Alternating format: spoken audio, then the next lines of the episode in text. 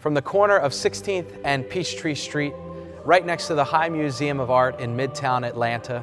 Welcome to the First Presbyterian Church.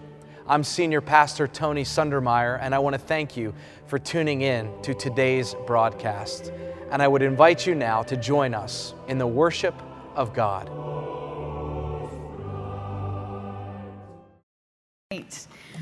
Our first scripture reading this morning comes from the book of Deuteronomy, chapter 15, verses 7 through 11, which can be found on page 165 of the Old Testament if you would like to follow along. Listen now for the word of the Lord. If there is if there is among you anyone in need, a member of your community, and any of your towns within the land that the Lord your God is giving you, do not be hard hearted or tight fisted toward your needy neighbor. You shall rather open your hand willingly, lending enough to meet the need, whatever it may be. Be careful that you do not entertain a mean thought thinking the seventh year, the year of the remission, is near, and therefore view your needy neighbor with, with hostility and give nothing. Your neighbor might cry to the Lord against you, and you will incur guilt. Give liberally and be ungrudging when you do so. For on this account, the Lord your God will bless you in all your work and in all that you undertake, since there is never ceased to be some in need on the earth. I therefore command you open your hand to the poor and needy neighbor in your land. This is the word of the Lord. Thanks, be to God. Our second text is from the Gospel of Matthew, the sixth chapter. This is part of Jesus' Sermon on the Mount. We're just reading the first four verses of this text, page five in the New Testament, if you'd like to follow along as I read. Jesus said, Beware of practicing your piety before others in order to be seen by them, for then you have no reward from your Father in heaven. So whenever you give alms, do not sound a trumpet before you, as the hypocrites do in the synagogues and in the streets, so that they may be praised by others. Truly, I tell you, they have received their reward. But when you give, do not let your left hand know what your right hand is doing, so that your alms may be done in secret. And your Father who sees in secret will reward you. Friends, this too is the word of the Lord. Thanks be to God. O oh Lord, you are God alone.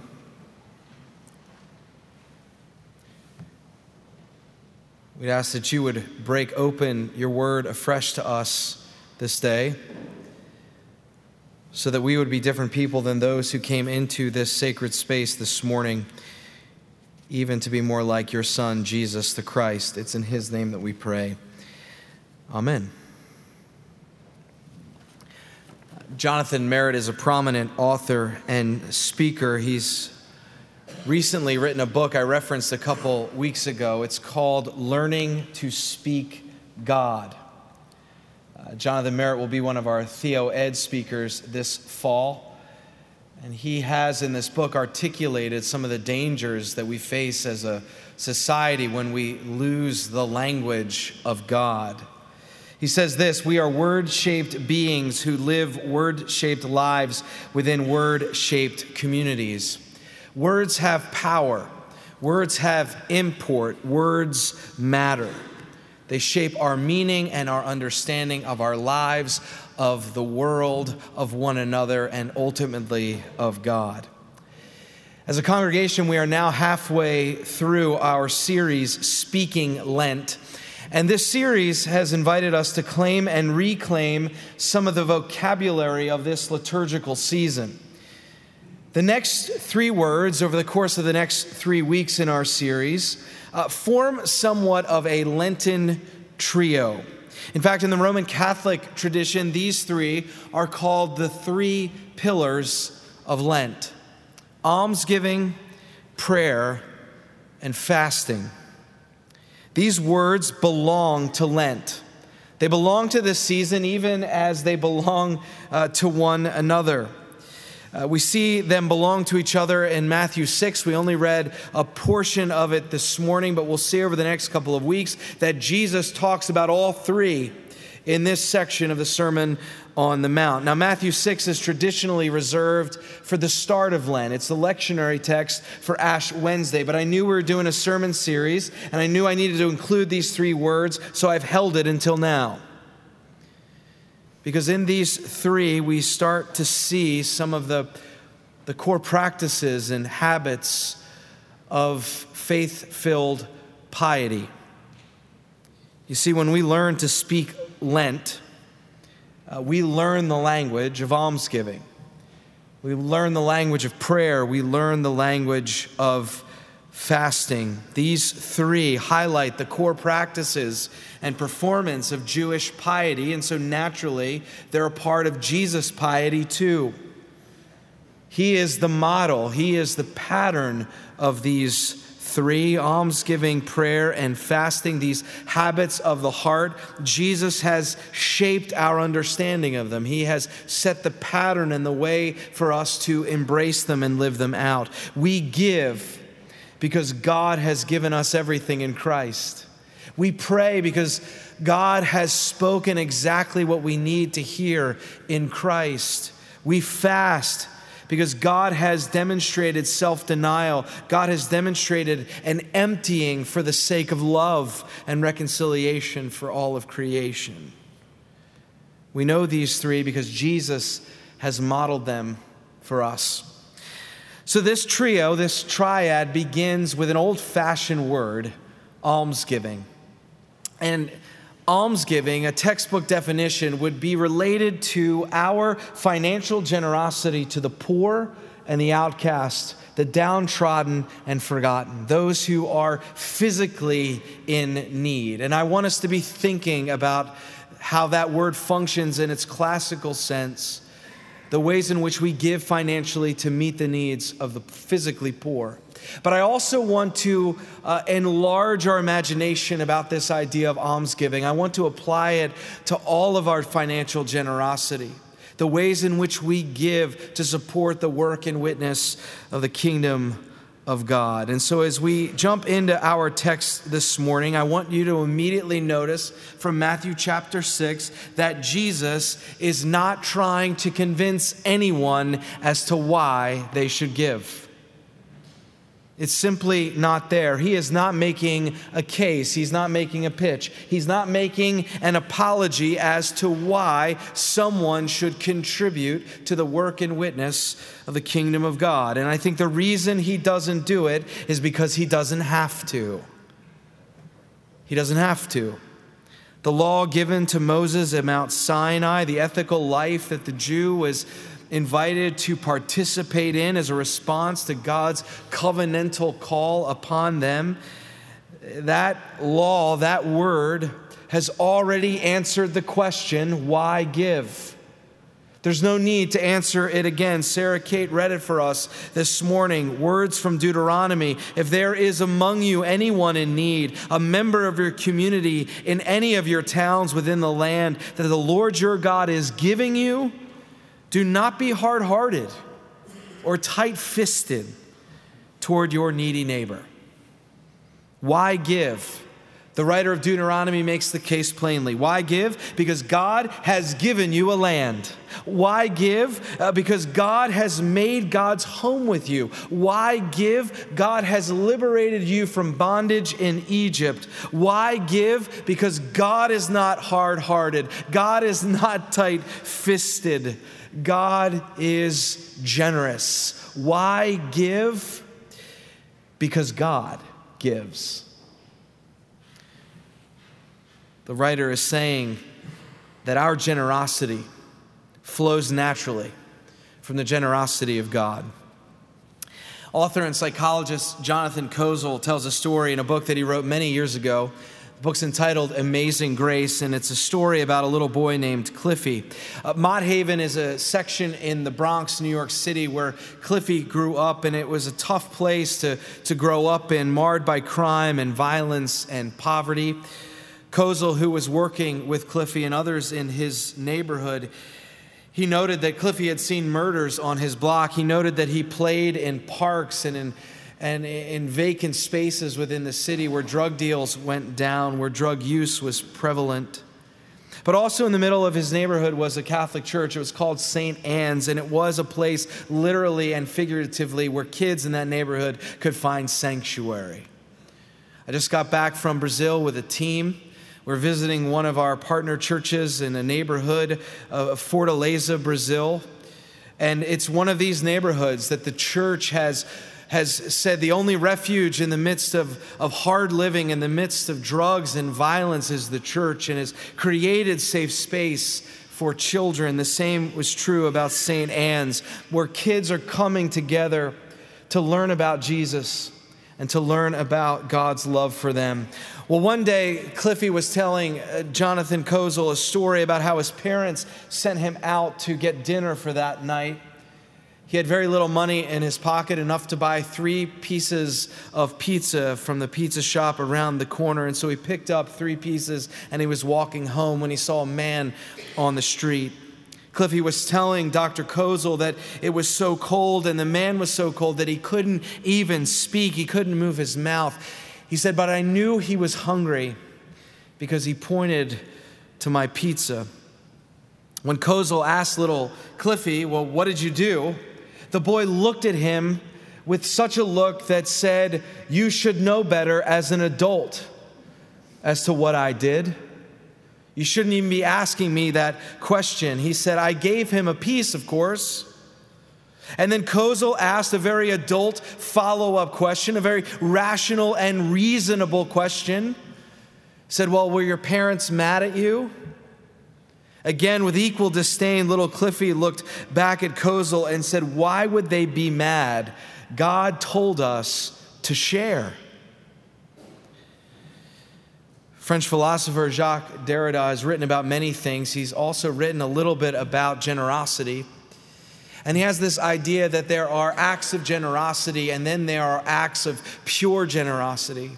They're acts of pure giving. And he defines pure giving in these terms. He says it happens when the giver gives without knowing, without calculating, without reckoning, or hoping for something in return. For one must give without counting if they're going to give a pure gift. I think Cliffy models this kind of pure giving. He models this kind of generosity. He, he has an instinct for it. In his neighbor's moment of need, he responds and doesn't hesitate. He doesn't need to be persuaded. He doesn't need to be convinced. He doesn't need to be sold as to why he will give. He just gives. And I would suggest to you, he gives this way because he knows God. He knows God, and so he shares. Friends, maybe it's a byproduct of our secular age, or perhaps it's, a, it's the byproduct of generosity becoming more and more disconnected from spirituality or disconnected from our religious life, even in the life of Christians that I meet from time to time, whose confessions of faith are disconnected from what they do with their money. Or perhaps it is the inescapability of capitalistic culture that has created competition, that there are so many people and entities vying for our money, that in all of this, we feel like we have to be convinced as to why we should give. Make your case, explain it to me, and I'll decide whether or not I'll give. How else do you explain professional fundraising? No offense to professional fundraisers, but you're part of a $1 billion industry. A billion dollars we spend so that we can ask people for money.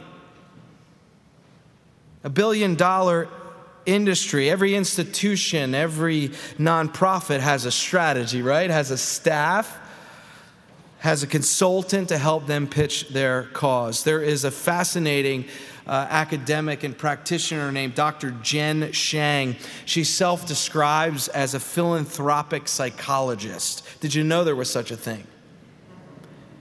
She's an expert regarding why people respond positively or negatively to an invitation to give. She evaluates it from a psychological perspective. She's convinced that the messaging and the tone and the language that is employed to encourage someone to give must meet the potential giver's psychological needs.